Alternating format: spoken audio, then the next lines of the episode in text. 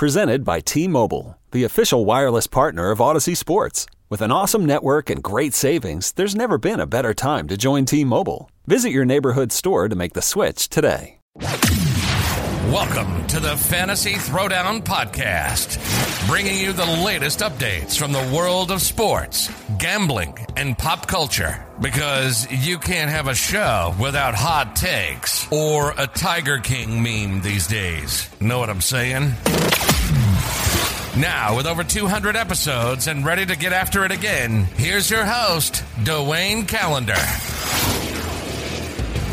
Hello, welcome to the show. Another episode, uh, this time coming to you a little bit later Sunday night.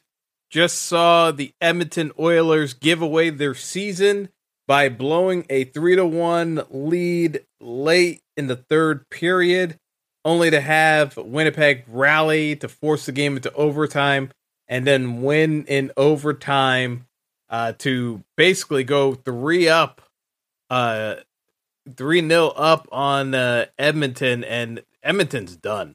Uh, you know, I I didn't get to do my full predictions uh, throughout the uh, uh, throughout the postseason, but I told folks I did not like this Oilers team at all heading into the postseason. I don't care how great Connor McDavid has been playing.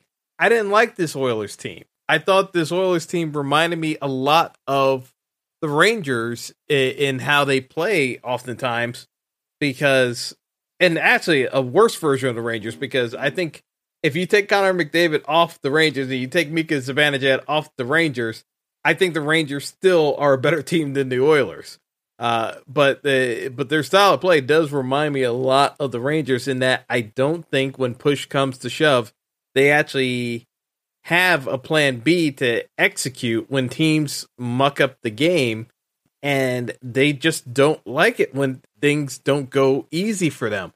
I, I just uh, I really don't like uh, what I was seeing uh, from this Oilers team, and I know the Jets uh, kind of went downhill uh, towards the end of the year, but the issue uh, for this one. And I know people want to go by regular season matchups, but the regular season is different from playoff hockey. It it just is. It, it you know there's a certain mentality that you have to have, and it's the, the the thing is is that Connor McDavid, yes, he had a phenomenal year, 104 points, uh, in uh, the 50.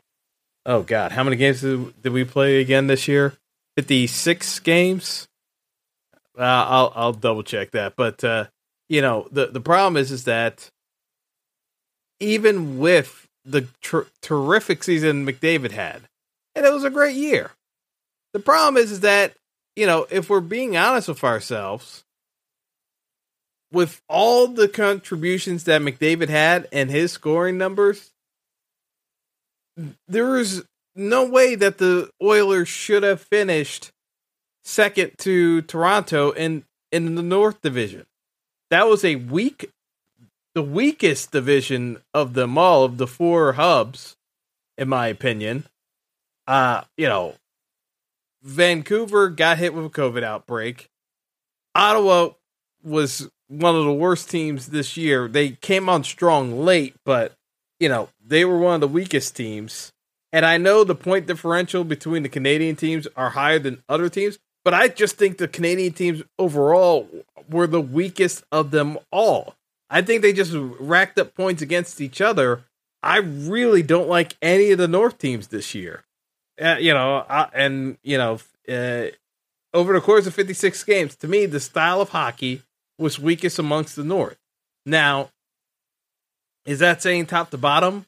Uh, you know, they were all the weakest teams. No, I'm just saying if we're comparing the top of the division versus the top of everywhere else, I thought the North was by far the weakest.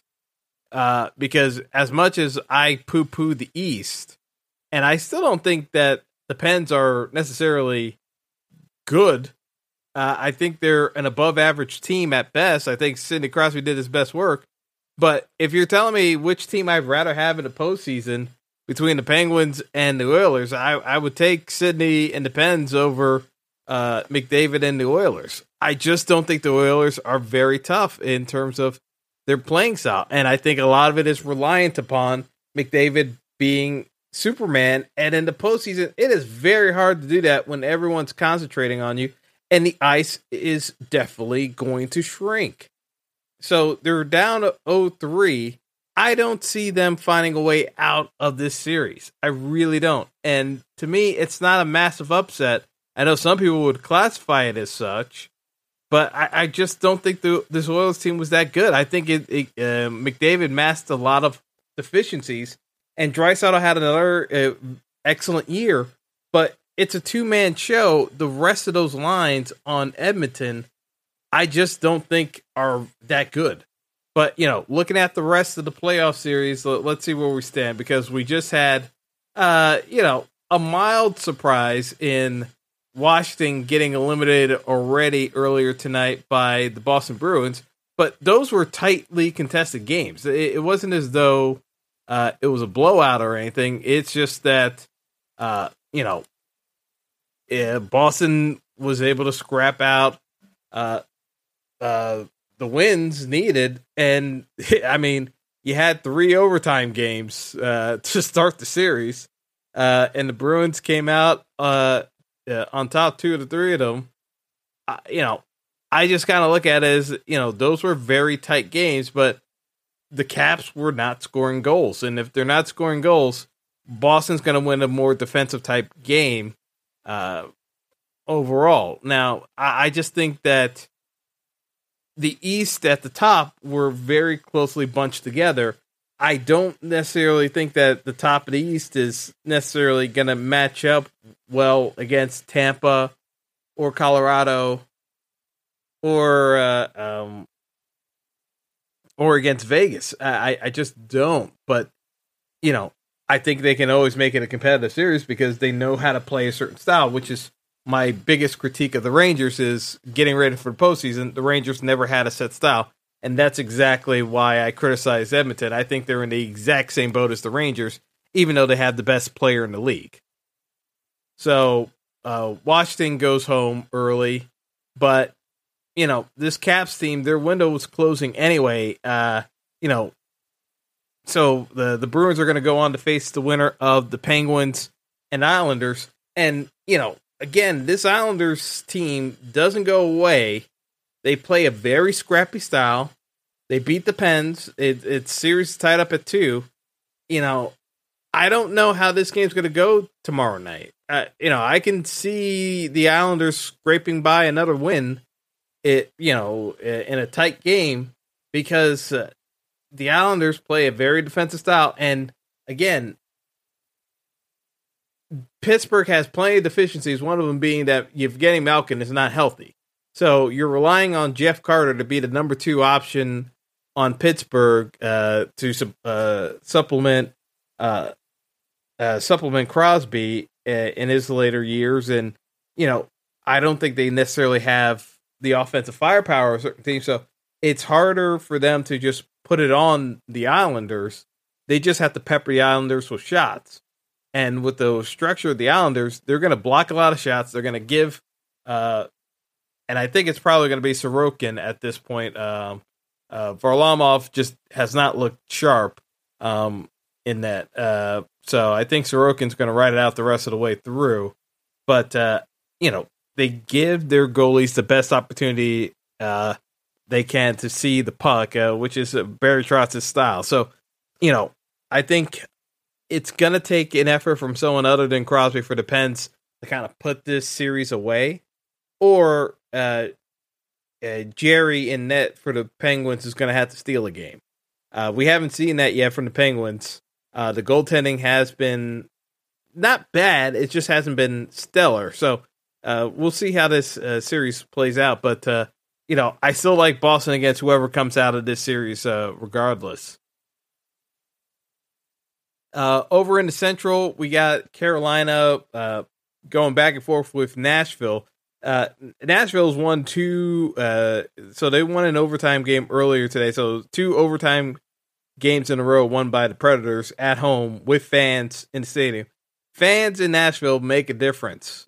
I'm telling you, like the fans being back that's what was so weird with the bubble last year was the lack of fans, I thought it kind of helped Dallas uh, immensely. I thought if there were more fans, it, some of those results uh, last year in the bubble probably change. But uh, you know, uh, there there is a different element with the fans in there, and I think it gave Nashville a little bit of a, an emotional boost. I think Carolina's the better team uh, by far. I, I think Carolina's just better than Nashville.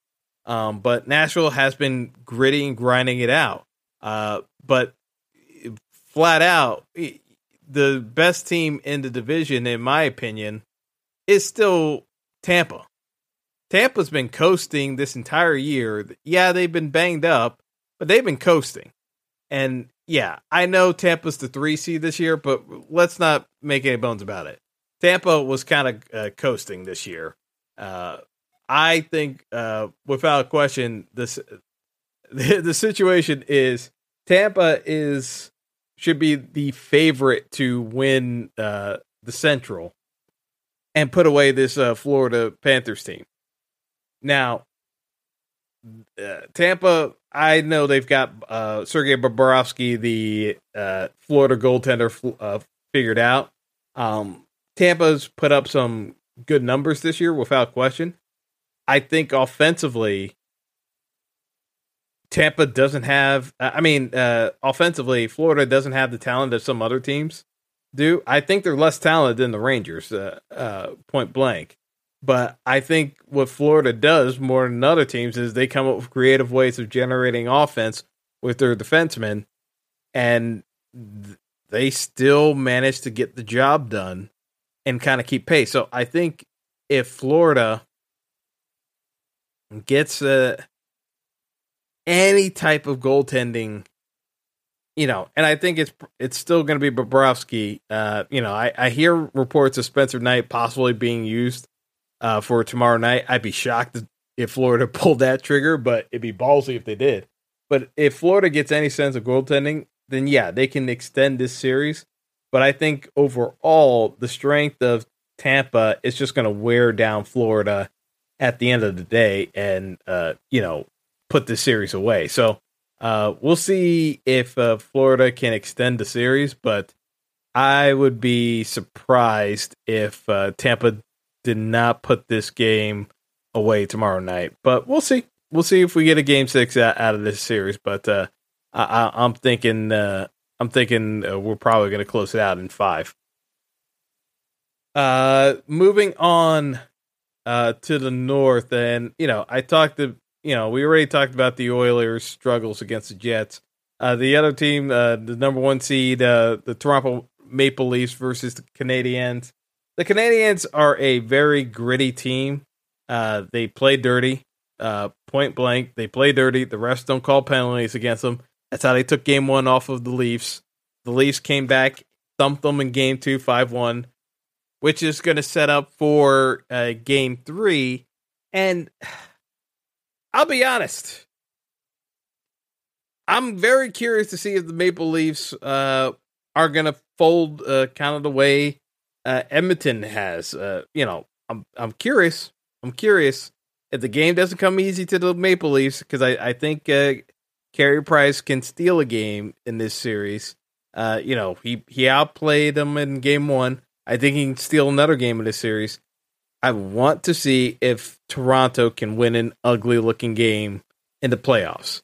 We we've we've seen Edmonton struggle mightily in this uh, in this regard. I, I want to see if Toronto can actually execute because this is why they couldn't get past the Bruins for so many years is they couldn't win an ugly game. And this Montreal team is not the Bruins. They're not the Blue Jackets. They're not very good. Uh, point blank, the, the Canadiens are not very good. They get by on the refs and not calling penalties. They're going to muck it up.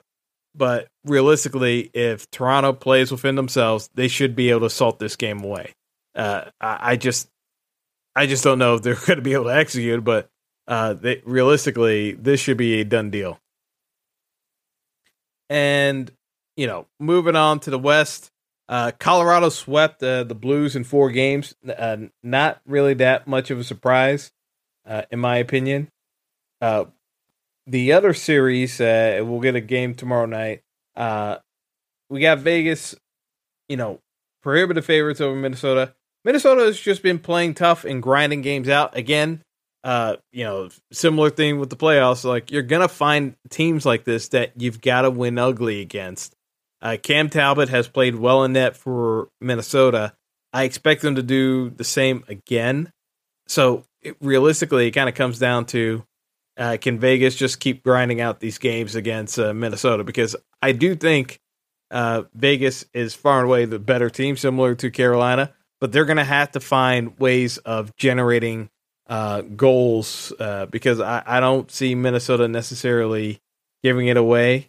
Um, I know Vegas won pretty handily in game four, but I expect uh, a strong effort from the Wild uh, uh, tomorrow night. Uh, so it, it's interesting. It, it's interesting. I think the Wild uh, can stave off elimination in Game Five, uh, but you know, Vegas should close this out in in six. I, I don't see it going to seven, but uh, you know, the uh, the uh, Vegas Vegas has looked vulnerable at times and not as strong as you would like heading into a matchup up uh, a future potential matchup against uh, Colorado, but Vegas is uh, one of those teams that can derail Colorado before it even gets to Stanley Cup final.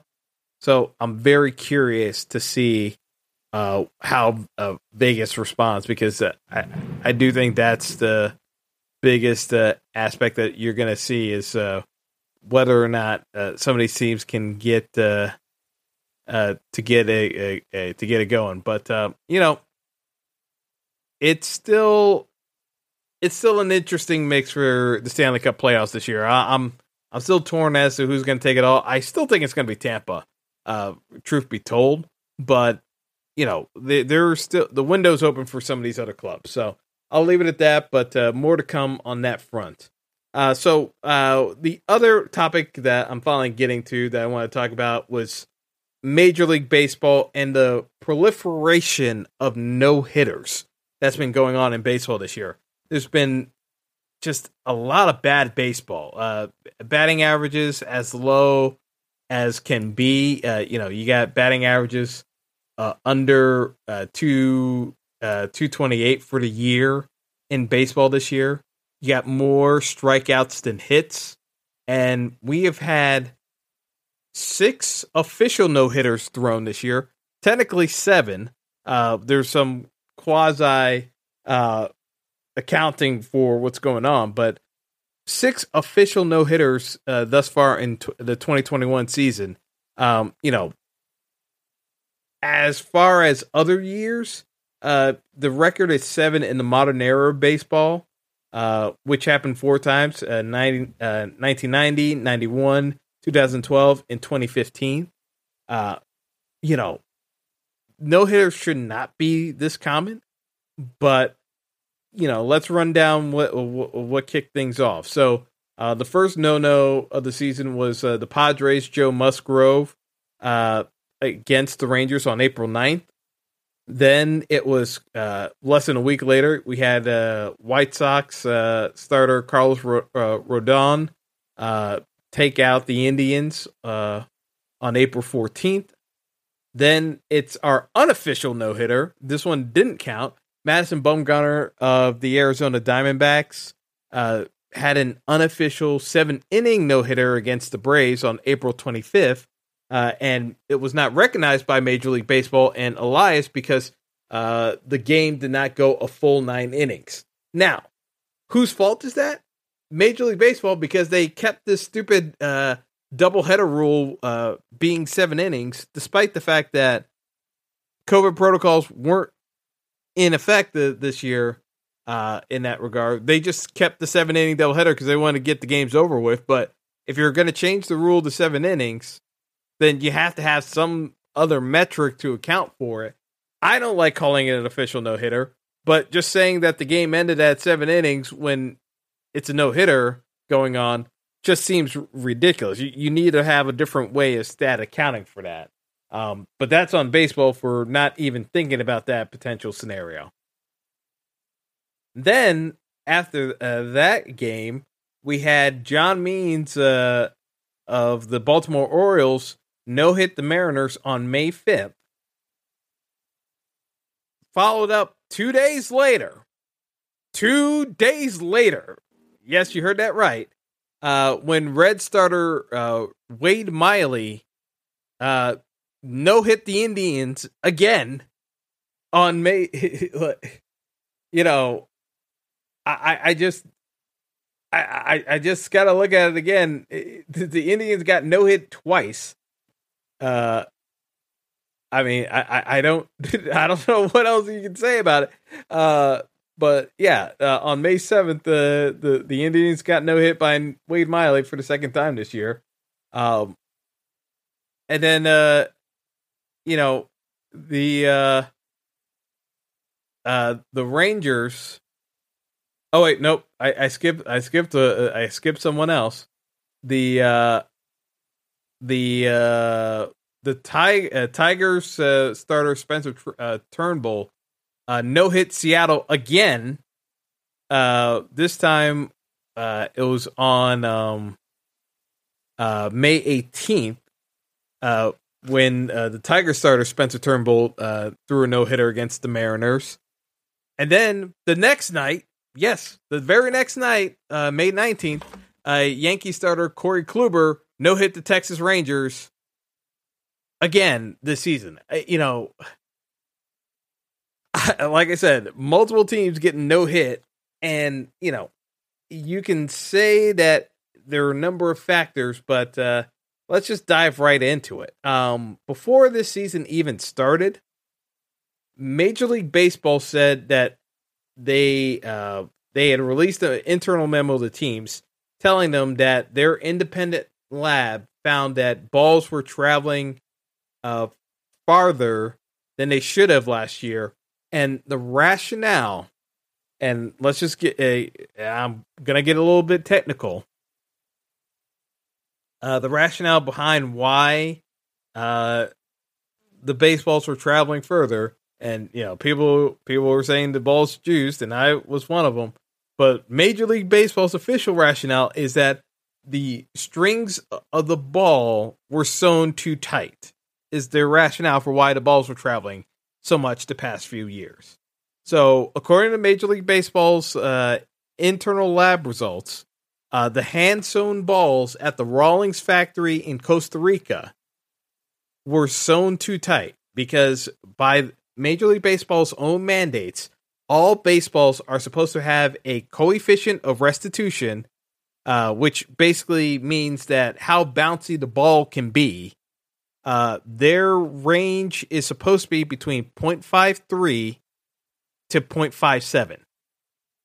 But what they found is that because of the stitching of the ball, which again is done manually, they're saying the stitching of the ball actually pushed the average range closer to the higher end of the uh, uh, coefficient of restitution, the bounciness factor. Uh, uh, the the average was inching further up to the 0.57 than uh, where it normally would have been in previous years, and that was contributing to a significant lift in the ball carrying further than it normally would have in other circumstances. Now, mind you, with all this going on, the ball wasn't really traveling as much during the pandemic. So I don't know if baseball cha- started changing the balls beforehand, but they said they only changed them this year uh, in terms of how the balls uh, were being produced. So uh, they uh, Rawlings basically uh, had uh, adjusted their protocols to reduce the tension on the first three windings within the ball. And the official stance from Major League Baseball is that it would bring the COR down to 0.01 uh, to 0.02. And this would also re- result in a reduction in the ball's weight by 2.8 grams without changing the size of the ball. Now, I don't know about you, but when you say that the weight of the ball is going to be influenced and it's not going to have that material of an impact on the game, I'm calling BS because it means as though you were doing something else beforehand that resulted in that significant of a change in the ball's weight. Now, there's one other factor that was not mentioned in that memo. And that fact is that baseball is implementing additional humidors throughout ballparks this year. You know, previously, uh, uh, we had only five ballparks that were using humidors. Before it was, uh, it started out with Colorado because uh, the Rockies were just scoring way too many runs. Uh, they used the humidor to start bringing down the offense there. Then it got implemented in Arizona. Uh, but uh, the five teams uh, prior to this year that had uh, humidors installed in their ballparks were the Rockies, the Diamondbacks, the Mariners, the Mets, and the Red Sox. This year, uh, the teams that had uh, humidors installed include the Astros, the Marlins, the Cardinals in St. Louis, and uh, Toronto, uh, which technically hasn't had it implemented yet because Canada's still on lockdown. So uh, the Blue Jays have still been playing in a boombox in Dunedin down in Florida, uh, where the ball's just been traveling like crazy. I'm very curious to see if the Blue Jays ever get access to playing in Canada this year, how that would affect the team. But so far, playing in that bandbox in Dunedin, the Blue Jays have, have just been tearing the cover off the ball. I'm very curious to see with humidors actually used up in Toronto, how much of an impact it's going to have on them. So that's the fourth team. And the fifth team is the Texas Rangers. And in their new ballpark, where there's a humidor, they've already been no hit twice.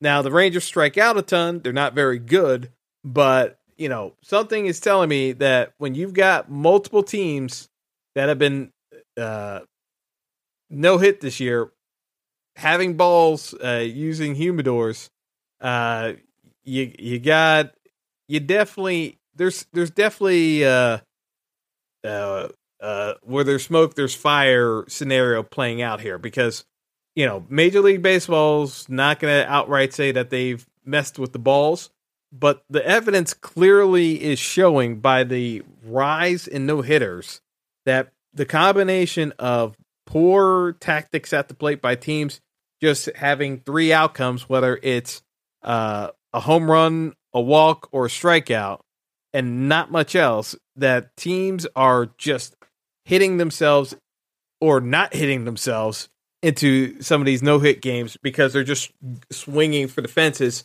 and not choking up and trying to take more defensive at bats. It's changing up the game, uh, you know, and making it pretty unwatchable in certain instances because we're seeing some bad baseball play out. But uh, I do think that there is some merit to t- bringing up the science behind the humidors, wherein the humidors are uh, creating a drag on the ball where it's deadening the ball even further. So you're, if you're saying already that by changing the stitches you're loosening the weight, uh, the humidor technically is uh, cutting further back on how much the ball is going to travel. So, you know, again, that's that's double uh, the pushback uh, on offense, and you know I think it's having a significant impact on the batting averages because these teams and players have been conditioned to focus on launch angle these days. They want these players focusing on launch angle because the analytics say that the home run is still the most effective way of scoring runs rather than stringing together multiple base hits. So these teams are still accounting for it's easier to hit a home run than to string together multiple base hits.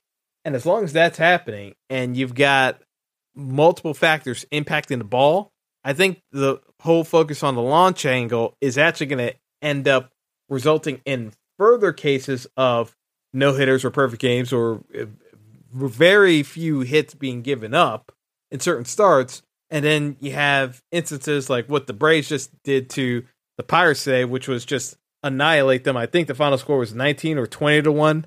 Um, you, are going to see some high variance in some of the results because of how teams are approaching at bats. It's just not there's not any real sense of discipline uh, being exerted at all. And again, like I said, due to the science involved, I think we're going to see a lot of variance this year, and not necessarily in a good way for Major League Baseball. So uh, more to come. We'll just keep monitoring the situation, but I wanted to bring that up because uh, I, had, I know I had a number of folks ask me like, what is going on with Major League Baseball these days?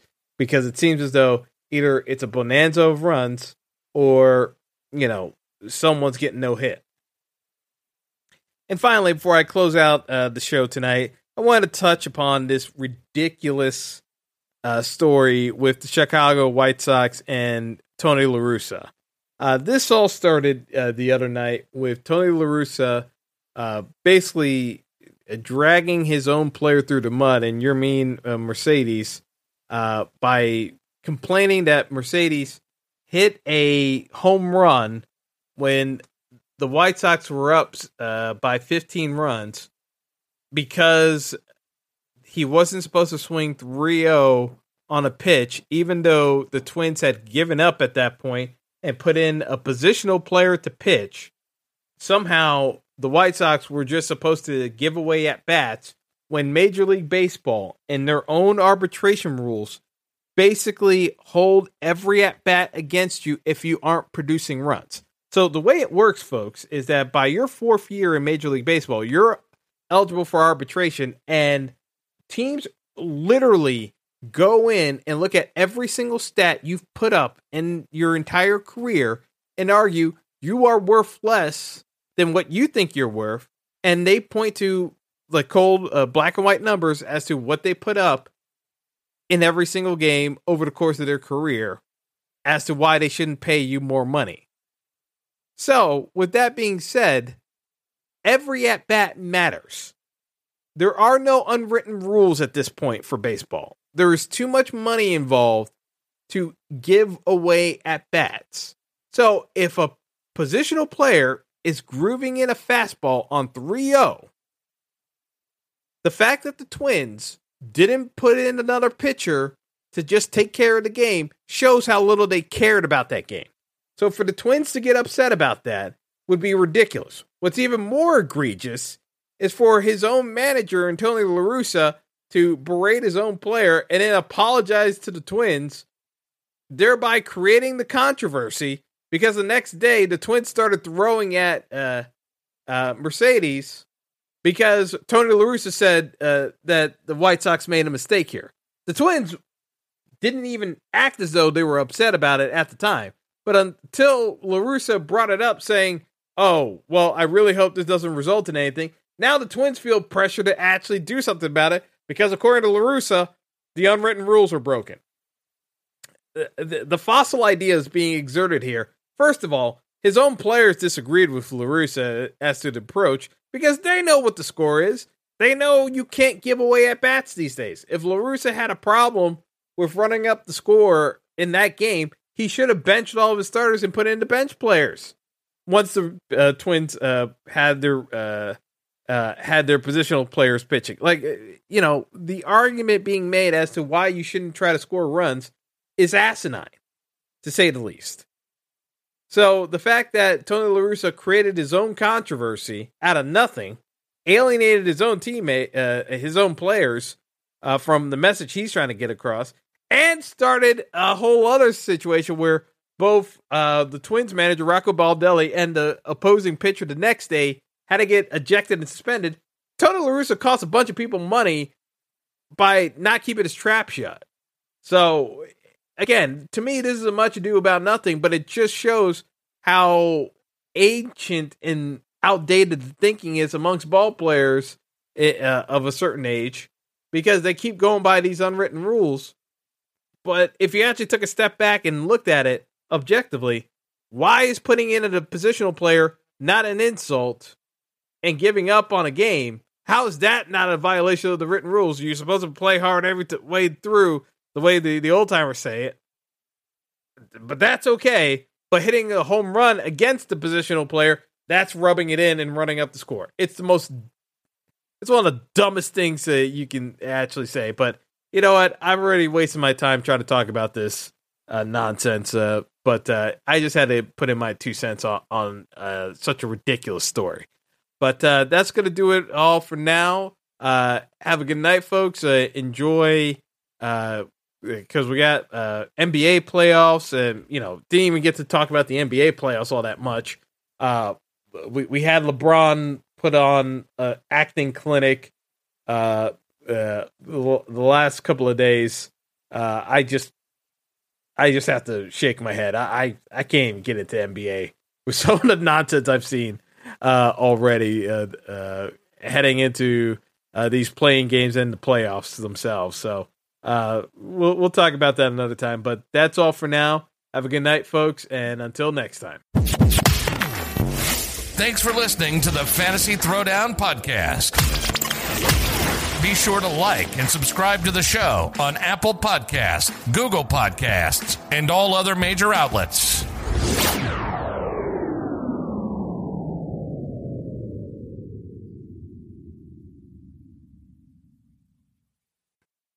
Presented by T Mobile, the official wireless partner of Audacy Sports. With an awesome network and great savings, there's never been a better time to join T Mobile. Visit your neighborhood store to make the switch today.